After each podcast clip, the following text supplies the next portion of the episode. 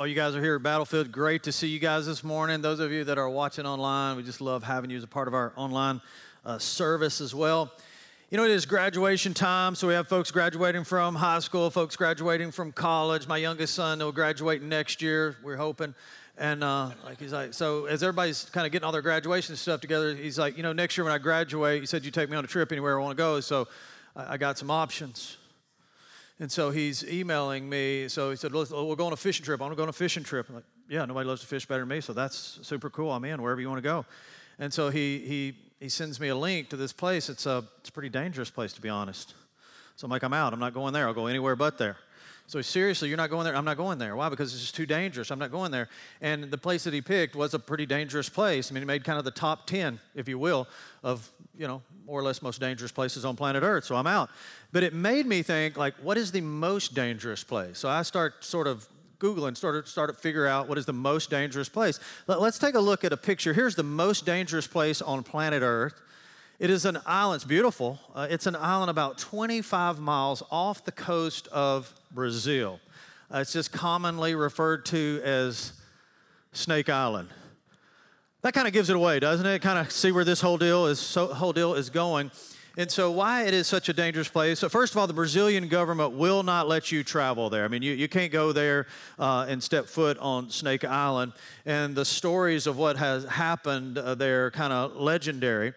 But uh, the truth of the matter is, uh, Snake Island is infested with golden lancehead pit vipers, one of the most uh, dangerous snakes on planet Earth. In fact, the, the vipers that are on this island, there are over 4,000 of them on the island. Their venom, these, these particular snakes on this island, their venom is even four times more potent than their counterparts back on the mainland. So, this is a dangerous, dangerous, dangerous place. And so, like, none of us probably would say, you know what, that's where I want to go next year for vacation uh, because of its danger. But here's the thing that you may not realize there are things all around us that are more dangerous than that right now. And they really are the lies that, that we believe that can so affect the trajectory of our life. And the enemy is the father of lies. And so, as we think about the most dangerous place on earth, we're, we're going to look at four of what I believe are the most dangerous lies that we're really prone to believe and how they can affect our life and the consequences can be catastrophic. Now, you say, well, wh- where are you getting these? We are studying through the book of Hebrews, who Hebrews was really probably a sermon uh, that was preached and then transcribed. Uh, the audience we know of, of Hebrews were first century Jews who had converted to Christianity and they were facing a lot of persecution in, in many ways, and we'll see some of that today. So, Hebrews is really a call to continue to persevere in their faith. And really, what the writer of Hebrews is doing, he's showing that Jesus is greater than. He's greater than angels, he's greater than Moses. Uh, he provides a greater rest in your life. Anything that you would think you would go back to, Jesus is greater than that. So, he paints this amazing picture, really, of the supremacy of Christ and makes a big difference in their lives. And so, but we're going to take a look at, at some of these lies that we're prone to believe, and, and, and I think you'll understand it a little bit more when we jump into the text and see why we chose to do it this way. Let, let's look at the first lie. I think it's the most dangerous lie on planet Earth. I think this might be the most dangerous lie on planet Earth, and here it is the Bible can't be trusted. And you hear it in various forms. You know, the Bible's just this ancient book that's full of contradictions, and you really can't trust the accuracy of, of Scripture. And so that has been going on for thousands of years, and we see it in this uh, very first uh, followers, uh, group of followers of Jesus Christ, that they experience the same thing. But let, us jump in, and you're going to have to think a little bit here because this gets a little complicated. But let's look at Hebrews chapter 4, verse 14. The, the author of Hebrews says, Therefore, since we have a great high priest, and that's what he's saying, Jesus is a greater high priest. Because in this Jewish culture, the high priest was sort of like the man. Once a year, the high priest would go into the Holy of Holies and offer sacrifices for the people So they understood that you couldn't have connection to God or forgiveness of sin without the sacrifice of the high priest. And so what the writer of Hebrews is saying is Jesus is a greater, greater high priest. And he says, who has ascended, talking about Jesus into heaven. That's why he's a greater high priest, because he doesn't go into the presence of God. He lives in the presence of God because he is God uh, in the flesh, who has ascended into heaven, Jesus, the Son of God. And he says, because of this, let us hold firmly to the faith we profess.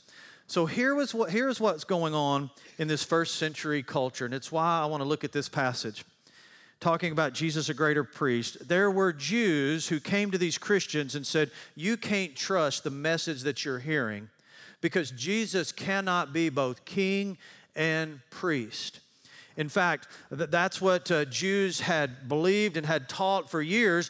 And, and, and there's a lot of truth to that because they didn't want this conflict of interest. Because if you have this political king and then you have this religious priest, then that would create this conflict of interest. And, and that, that's right. I mean, that's where the, the, the crusades sort of come from. So, so you wouldn't do, want to do that. You can't have like a little league dad who's also the umpire because that just never goes, never goes right. And so they were saying that Jesus can't be the Messiah because you say he's king and you say he's priest. He can't be both. There's an error in what you believe. You cannot trust the message. And so here's what I'm going to say. You're going to hear that for the rest of your life. Your kids will go off to universities and they'll be taught by someone that. You'll look at some article on the internet and you'll hear somebody saying, you know, the Bible cannot be trusted because it's full of errors, and they might kind of lay one of those out, and we kind of get spun out. And that's what was happening with these first century Christians because it made a lot of sense to them. They're like, yeah, I never thought about that. And then the, the, the, Jews said this to them on top of that. They said, And Jesus, here's another reason why Jesus can't be the Messiah, because he doesn't come from the line of Levi. Jesus descended from the line of Judah. And so we know that the priest or the high priest would come from the line of Levi. And so to that, you cannot trust the message that you're hearing. And we hear the same thing today. And so all I'm trying to show you is nothing has changed in 2,000 years. Scripture has been under attack. In fact, let me, let me just, just share this with you. We could talk all day about it, and some of you are like, please no, that's dangerous. You know, there are over 350 fulfilled prophecies just in the life, birth, life, death, and resurrection of Jesus Christ. Over 350 Old Testament prophecies that find their fulfillment in Christ. So the evidence is there. But we can let what somebody says kind of spin us out and really become super dangerous in our life. And so here's what the writer of Hebrews does. No, so you're going to have to think, right? Because this is about to get intense. Here's how he attacks this false teaching. If you were here last week, we, we said every problem that you and I will face in our life, there's already a God given solution. Does that make sense? Now, I don't know if you believe that or not, but that's true. Every problem that you're going to face in life, there's already a God given solution. And so the writer of Hebrews is going to do that to a group of Jewish Christians that were really starting to have some doubts. Can we really trust the truth of Scripture? Now, Hebrews chapter 5, verse 5, here's what he says. He says, In the same way, Christ did not take on himself the glory of becoming a high priest, but God said to him, You are my son. Today I have become your father. Verse 6, here we go. And he says in another place, and then we know this place is Psalms 110, so the writer of Hebrews is quoting David from a thousand years earlier. Here's what King David said. This is a messianic prophecy. You guys still with me? A messianic prophecy, meaning this is a prophecy that's going to tell us about what the Messiah is going to be like when he comes. He says, you are a priest, talking about when Jesus comes, you are a priest forever in the order of Melchizedek. And to that, we're like, Melchizedek, who? You know, who in the world is Melchizedek? Like if you grew up in church, you didn't like have a flannel board, kind of flannel graph, and Melchizedek didn't roll out alongside with David because he didn't kill any giants and there's no walls that fell down like Joshua. Melchizedek is a pretty obscure character in the Bible. In fact, uh, his story is only mentioned one time, and that is in Genesis uh, chapter 14. All right? But he is a powerful, powerful character. And so let's look on over at Hebrews chapter 7. Here's what the writer of Hebrews is telling them. He's going back and showing them how the Bible answers the question that they're facing today, that you can't really trust, trust Scripture, right? So let me just say this this may not be the most entertaining 30 minutes of your life, but we live in a post Christian culture. Do you believe that? And it's not enough today to live in the culture that we live in to know what we believe. We have to know why we believe it. And we have to stand ready to make a defense for what we believe. And so that takes digging in and knowing the Word of God, all right? Okay, here we go. So let's jump in. Here's what the writer says in chapter 7. He's, he's going to explain Melchizedek a little bit. He says, This Melchizedek was king of Salem and priest. Now, watch this. He says, This Melchizedek was king of Salem. First of all, what is Salem? Salem is modern day Jerusalem, right? Jerusalem, city of peace. He was king of Salem. Now, here's what we know Melchizedek's story takes place in Genesis chapter 14. Melchizedek comes on the scene 900 years before David conquers Jerusalem. So, before Jerusalem was even a city, Melchizedek was, which is like, hmm, that's interesting. I, I remember in, in college, I was asked to write a paper on Melchizedek. I, I thought he was a character from Star Wars or something. I no, no idea who he was. This Melchizedek was king of Salem and priest of God Most High. So he's a king and a priest he met Abram returning, or he met Abraham returning from the defeat of the kings and blessed him. Now, let me give you the backstory on that. You guys, watch this. Here's what's happening in Genesis chapter 14 Abraham you grew up in church a little bit, you may know a little bit about Abraham. Abraham is the father of the nation of Israel. He's the father of faith. He's this pagan guy who's 90 years old, and God says, I'm going to make your descendants as numerous as the stars in the sky and the sands on the seashore. That's a pretty big deal. I'm going to make a great nation out of you. Abraham, you're a nobody, but I'm going to show, God says, I'm going to show what I can do through the life of a nobody in a powerful way, and all the nations will see my power. Let me just make a, a statement here that. Um, I think is super important. We don't do this, do, do this a lot. But I tell you what, anytime we see political leaders turn their back on the nation of Israel, I think that's a pretty dangerous thing in Scripture because it's not that the nation of Israel is better than anybody else. That's not the point. It's just God wants to show his power through this small, insignificant group of, of people. And so he does that through, through Abraham. So, Abraham, now back to the story Genesis chapter 14. Abraham had a nephew, Lot. Lot's always getting into trouble in Scripture, and Lot gets taken captive by the kings of Sodom. So the first war in the Bible takes place in Genesis chapter 14. You guys still with me? Abraham rallies up his trained men, and he goes into the battle and defeats these kings of Sodom, and he takes Lot back. He gets Lot back along with all of this bounty that he gets from winning this battle. That's what's taking place in Genesis chapter 14. Now here's where Melchizedek shows up, right? So he met, Melchizedek met Abraham returning from the defeat of the kings, and he blessed him. That's kind of interesting. Like Abraham's the man, right? He's the father of the nation of Israel, and this dude Melchizedek blesses Abraham. The only person that's blessed Abraham up to this point has been God. And so there's something pretty significant about this Melchizedek uh, character. Verse 2 And Abraham gave him a tenth of everything. What? Abraham pays a tithe to Melchizedek. Now, this isn't a message about, about tithing. It's a message to show you the truth of God's word and how we can trust God's word. Abraham knew there was something significant about this Melchizedek, right? So Abraham gave him a tenth of everything. First, the name Melchizedek means king of righteousness then also king of Salem or king of peace. Now, sometimes we read over stuff like that in the Bible and we're like, that's cool, but we don't really dig in and, and really think about what that means. He says, first of all, Melchizedek, his name means king of righteousness and king of peace. Listen, you'll never have peace without the righteousness of God. Does that make sense? Righteousness first, and then peace always follows the righteousness of God. Now look at verse 3, talking about Melchizedek. Melchizedek is a person without father or mother. Like, we don't know who he comes from, we don't know who his people are. Is that fascinating? Why is that so important? We've already seen that Melchizedek was a king and a priest, right? And then we don't know who his descendants were. So, so Melchizedek, he doesn't come from the line of Levi. He's different than that. In fact, Levi hasn't even been born. It'll be eight or nine generations before Levi is born. So without father, mother, without genealogy, without beginning of days or end of life, it's like we don't know where he comes from. We don't know who his people are. It's like he just sort of comes out of nowhere. And then we get a little understanding why Melchizedek is there resembling. That word resembling, it, it can mean, also mean like shadowing or imaging, right? Or a foretaste, resembling the Son of God, which is who? Again, 75% of the time the answer is in church, Jesus, right? Resembling the Son of God, he remains a priest forever. So you're like, dude, you just took me on a journey for 10 minutes and I have no idea what we've just talked about. Here's what I want to show you these first century Jewish Christians were beginning to believe a lie that the Word of God could not be trusted. And so, what does the writer of Hebrews do? He goes back and shows them in the Word of God how it can be trusted, right? And they don't have this problem anymore. I mean, they have other problems, but it's like, it was just like this moment, they're like, aha, I get it. And listen, I tell you, that, that's just true for me. When you start seeing the Bible come together in such an amazing way, it just solidifies your faith. So let me, let me try to summarize Melchizedek for you.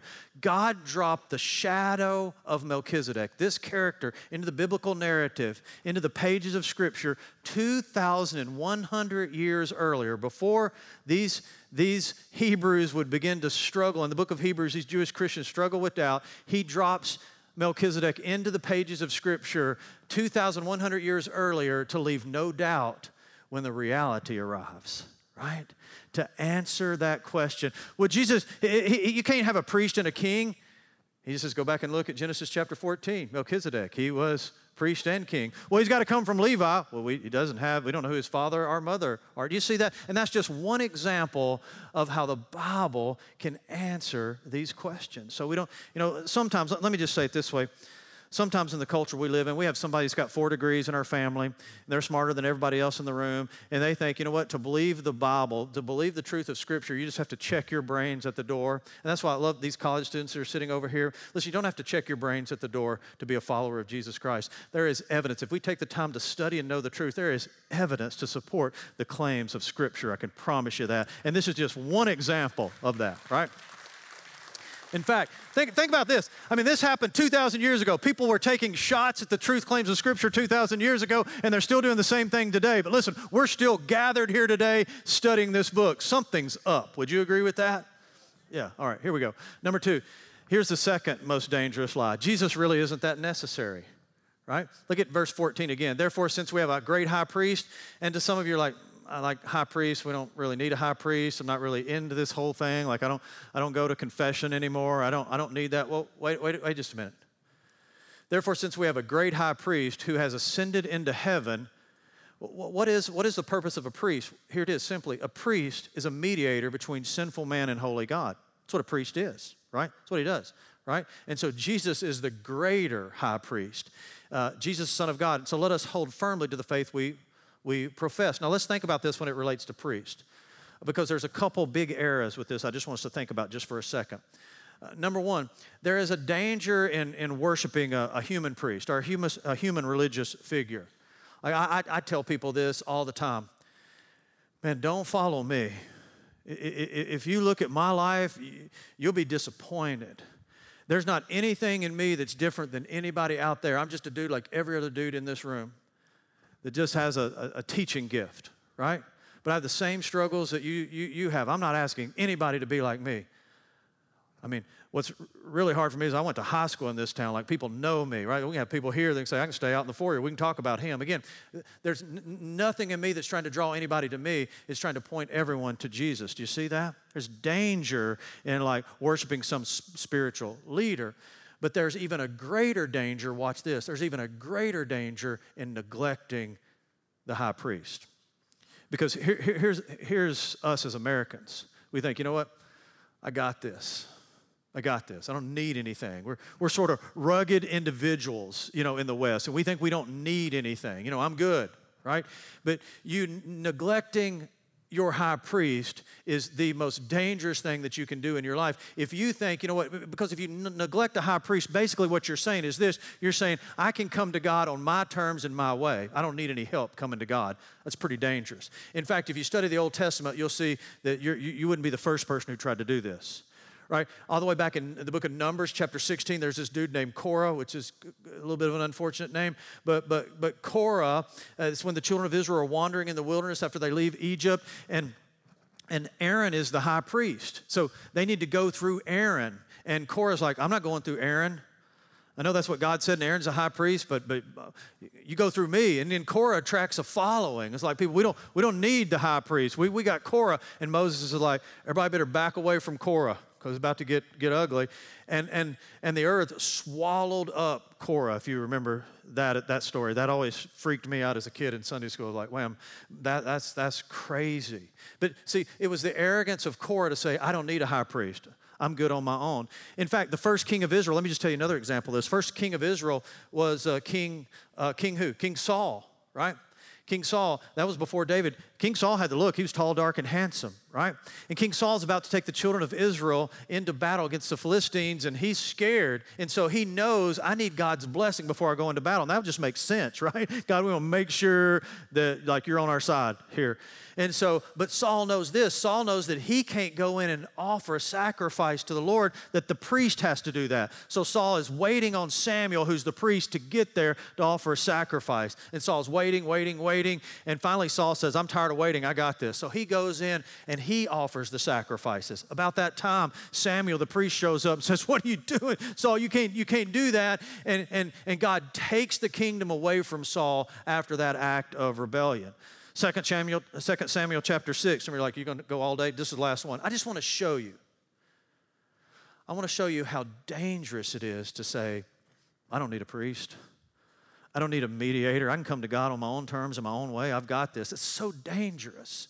Like 2 Samuel chapter 6, the Ark of the Covenant for the, for the Hebrews, it's coming back into uh, the city of Jerusalem. And so they're celebrating and worshiping. The ark's coming back into Israel. And so they knew that only once a year the high priest could come into the presence of God. No one could touch that. And so they had to keep their distance. And so as the ark is coming, it's been carried on the back of some animals, and an animal stumbles, and a dude by the name of Uzzah, he reaches out and touches the ark of the covenant. Anybody remember what happened to him? He dies. Because he says, I don't, I don't need a go between. I've got this. Let me just tell you something. Watch this and we'll move on. Jesus is a greater high priest and the only bridge between God and man because he's the God man. Let me just say this to you again because this is not politically correct. And in fact, I've been preaching for 30 years now. I tell you, most people in the church don't believe this anymore. Most people in the church believe there are many ways to get to God. Most people in church believe that that's such a prejudicial statement to say there's only one way to get to God. But can I tell you, here's the truth there's only been one God man, Jesus Christ, Emmanuel, God with us, and He is the only bridge between sinful man and holy God because He is the God man. That's the uniqueness of our high priest in Jesus Christ, right? That's why Jesus made that statement, John chapter 14, verse 6 I'm the way, the truth, and the life, and no man comes to the Father except through me. He's the high priest. Now, let, us think about this. Even if you're a skeptic, and man, if you're a skeptic, I'm so glad you're here. Even if you just, you know, think the church is just all messed up and, you know, uh, just mind games and all that stuff, whatever, I'm just glad you're here.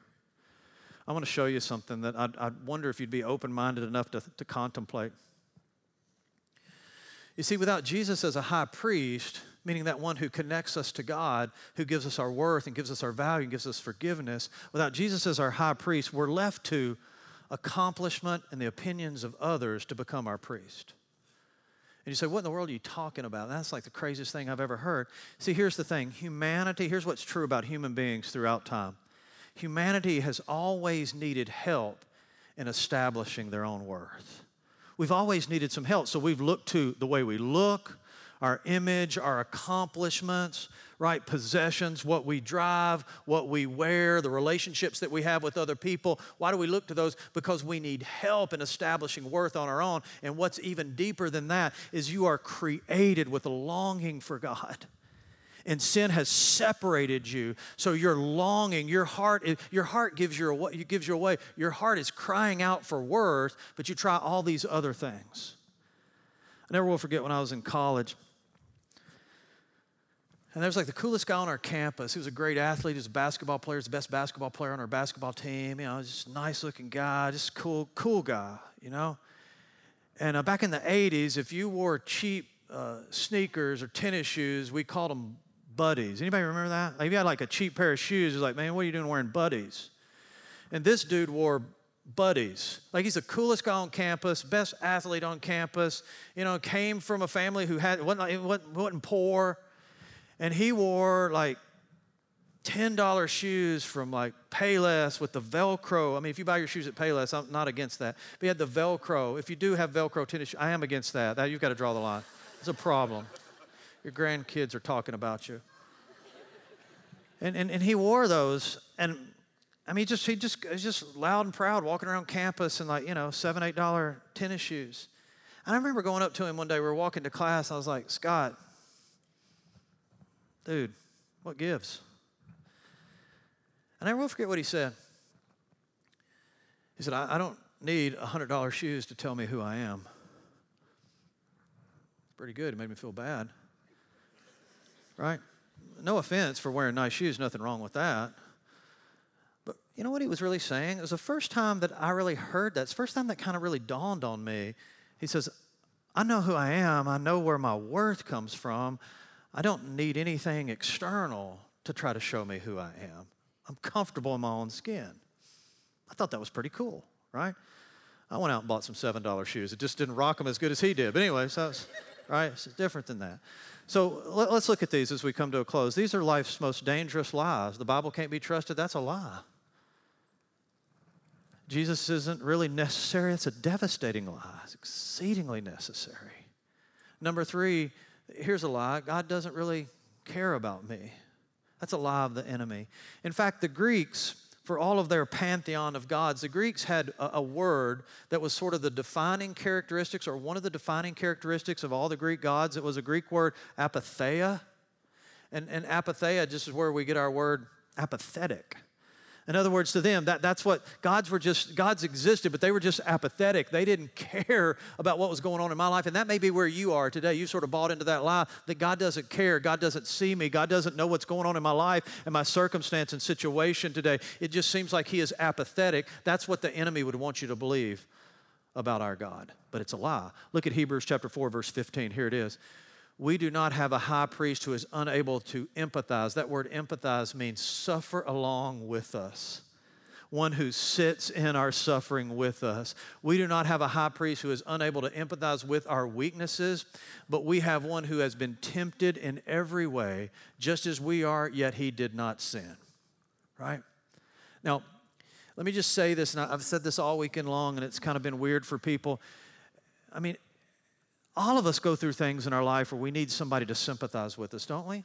I mean, everybody does. I mean, for my family, this weekend on Friday, my grandfather passed away, and I mean, that's a tough deal for for for all of us. And uh, you know, Amy and I are down at his house, and just just died, and like you know, it's hard.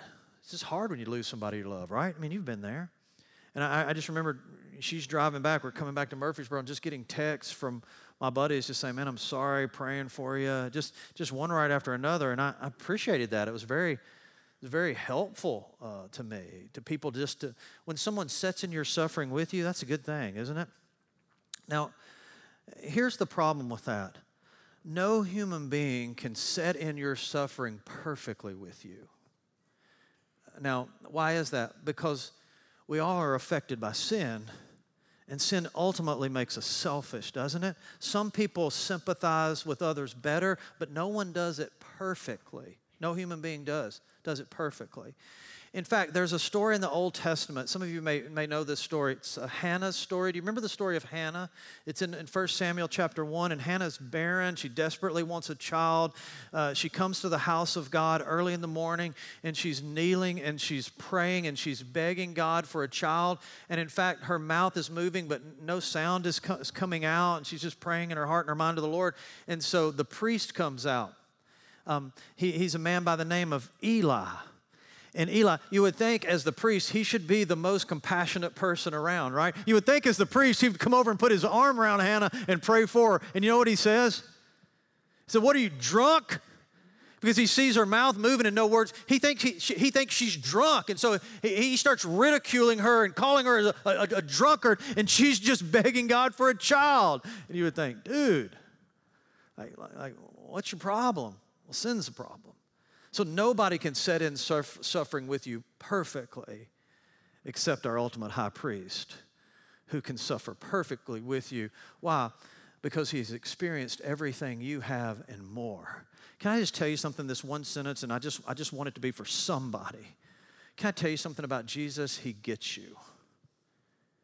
He gets you. He understands more than anybody on planet Earth what you are going through. Why? Because he was, Scripture says, he was tempted in every way that you are tempted, yet he, he did not sin, right? He went through a death of a friend, rejection by friends, being misunderstood, ultimately pain, suffering, and crucifixion. He gets you. But here's one area that I just want to say that I think we sort of miss about this great high priest right? When people say, Yeah, I know Jesus suffered, and so he understands suffering. But one aspect of this I think we don't think about very often. I'm almost done. You guys hang in here. I'm starting to lose you, right? Some of you said, You lost me a long time ago. But, anyways, do you remember in the Garden of Gethsemane? You remember in the Garden of Gethsemane as Jesus is, is praying? This is the night of his arrest, right? And the scripture says he is sweating drops of blood because of the intense agony that he's going through. Do you remember that account? And he makes this statement, he verbalizes this statement to the Father. He says, Father, if there's any way, let this cup pass from me. You see, what was in front of Jesus was to walk out finally this ultimate act of obedience where he would suffer and die. And he is disclaiming to the Father, if there's any other avenue, take it away from me. Because he's experiencing what? He's experiencing the difficulty of obedience. We don't talk about this in church very much. Now, watch this. Did Jesus obey? He did. I mean, he says after that, not my will, but what? Yours be done, right? Good. But I, I want to set in this. He understands the difficulty of obedience. Is obedience difficult? I mean, I'm asking. I mean, forget we're sitting in church and we, we got to kind of look spiritual. Obedience is difficult, isn't it? I mean, some of the things the Lord Jesus calls us to in our life with our morality, with our money, with our attitudes, with forgiveness, and all these things are, they're just difficult, aren't they? But we have a Savior who sympathizes, who understands what that's like. He gets us like nobody else does. Let me just end this part and we'll close. Suffering in this life is unavoidable. I wish it wasn't, but it is. But what is avoidable is suffering alone. With Christ, we never have to suffer alone because we have a great high priest who suffers right along with us. Is that helpful? It's helpful to me. So let's close. Here we go. Most dangerous lies. If you're online, can you hang with us? This final one I think is important. The Bible can't be trusted. It's a lie. Jesus isn't really necessary. It's a lie. God doesn't care about me. It's a lie. And God is unapproachable, which is a lie. You see, that, that, that's kind of what we think. And maybe even you today, you would say, Yeah, I sort of get some of this stuff, but listen, if I could tell my story, like I'm off limits to God. He, he wouldn't have anything to do with me because of my past. And so you're believing a lie from the enemy, a dangerous lie that says, For you, God is unapproachable, which is just not true. Let's take a, take a look at this photo from Buckingham Palace here. I mean, um, you know, everybody's been watching the Netflix series and The Crown or whatever, so there's like this emphasis in, in, in, in, the crown and the monarchy. And so if you go to London today and you want to see the Queen, like I mean, I can say, hey, we, we saw your show, it's awesome. Brady and Amy from Murfreesboro, we just, we'd like to, we just start, drop by and meet you. you seem cool, right? You're not getting in. Would you agree with that? The Queen is unapproachable for people like you and me. I don't want to offend you, right? In fact, on Thursday night, I showed this picture, and a lady came up to me. She, she and her husband had just gotten back from London, and she had her picture taken beside one of these guys, right? Just really fast. She said, Isn't this awesome? I said, No, it's crazy. I, that's nuts. She said, I know. That's what everybody around me thought. But see, that's what we think about God. And the enemy wants you to believe this. The enemy wants you to believe that God is unapproachable. But look at this verse. Last verse we'll look at Hebrews chapter 4, verse 16. Life changer. Let us then approach God's throne of grace with confidence so that we may receive mercy. Mercy is not getting what we deserve, and find grace. Grace is getting what we don't deserve to help us in our time of need. Let us approach the throne of grace with what? With confidence. You're a follower of Jesus Christ. You can approach God's throne with confidence. He isn't unapproachable. God became a man in Jesus so we could approach God without pretense without limits, and without guilt and shame. Isn't that powerful? We do something here called Explore uh, Lunch. It's uh, we're not doing it today. I'm just giving you an example. We, we have that because we want people who are new to the church or just really never got connected. It's kind of first step, come over and meet the staff. And our staff wants me to build my best behavior then. Like explore, please be good. Don't stink today, whatever you do, right? These are new people. This is important. So I'm always nervous at Explore because you can tell they're sitting around looking like, oh, I wish you wouldn't have said that. And so it's our first Explore back after COVID. It's a big deal. We're out on the front porch. We've got people, we got real live people here that are interested in the church. They're like, come on, close it. And, uh, in the glass behind where everybody's sitting in the glass, I see my grandson. He's banging on the glass. He's yelling, Pop up! He's waving. I just forgot what I was doing. I just started walking over to the glass talking to a four year old between glass, and we got, you know, guests sitting out here, and everybody's looking around like he's just lost it. Let me just go ahead and warn you. If I'm talking to you and he walks up, I'm talking to him, not you. I'm sorry. At least you know up front, right? Why? Because he's my boy, right? He's my boy, and he's got access. You have to wait. I mean, that's just what a grand granddad does, right? You can wait. Not him.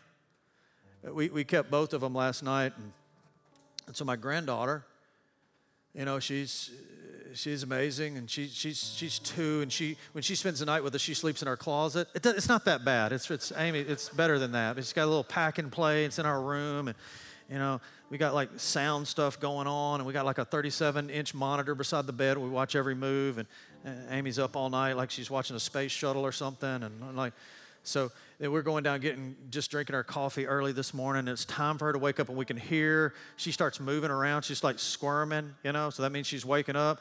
And both of us together, I know what Amy's saying. She's saying, please say nanny. And I'm saying, please say pop pop. And you know what she said?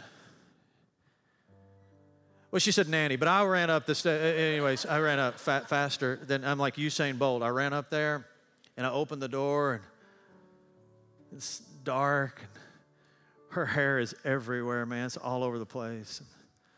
Her diaper is like 10 pounds. And she just raises those little arms and she's a mess. And she says, Pop, pop. And I said, Girl, clean yourself up. I didn't say that. Right? I, I just reached down and just picked her up and just held her as tight as I possibly could, and just kissed her and just told her how much I loved her. And she don't have to clean herself up, right? Her hair can be a mess. And She's got three bottles in her diaper. You know the deal. I don't care because she's my baby girl, right? And she can come to me anytime she wants. And I, I can't help but think this morning this is not the face of your father that the enemy wants you to know. He does not want you to know this nature of our God. He wants to keep you from understanding this because if you understood this, it would change everything and how you approach Him. In fact, the enemy kind of wants you to think about the nature of God sort of like Snake Island, right? It's dangerous. He'd never love somebody like you. He's not necessary and you can't even trust him. You know what's interesting about Snake Island today? There are some people who are traveling there. You know who they are? Brazil is allowing some special exemptions, some licenses for people to now get on a boat, go out 25 miles, and board Snake Island. They're research scientists. They're not going on there and vo- avoiding snakes. They're actually going onto the island, collecting snakes, and milking these snakes of their poisonous venom. Why are they doing that? because they've stumbled on something, that they're using this venom for treatments and vaccines that are, in fact, saving people's lives today. Isn't that ironic? Is that ironic? In, in the world's most dangerous place, actually, it's a place that's life giving. I just wonder if that doesn't resonate with you. Because the enemy doesn't want you to know that.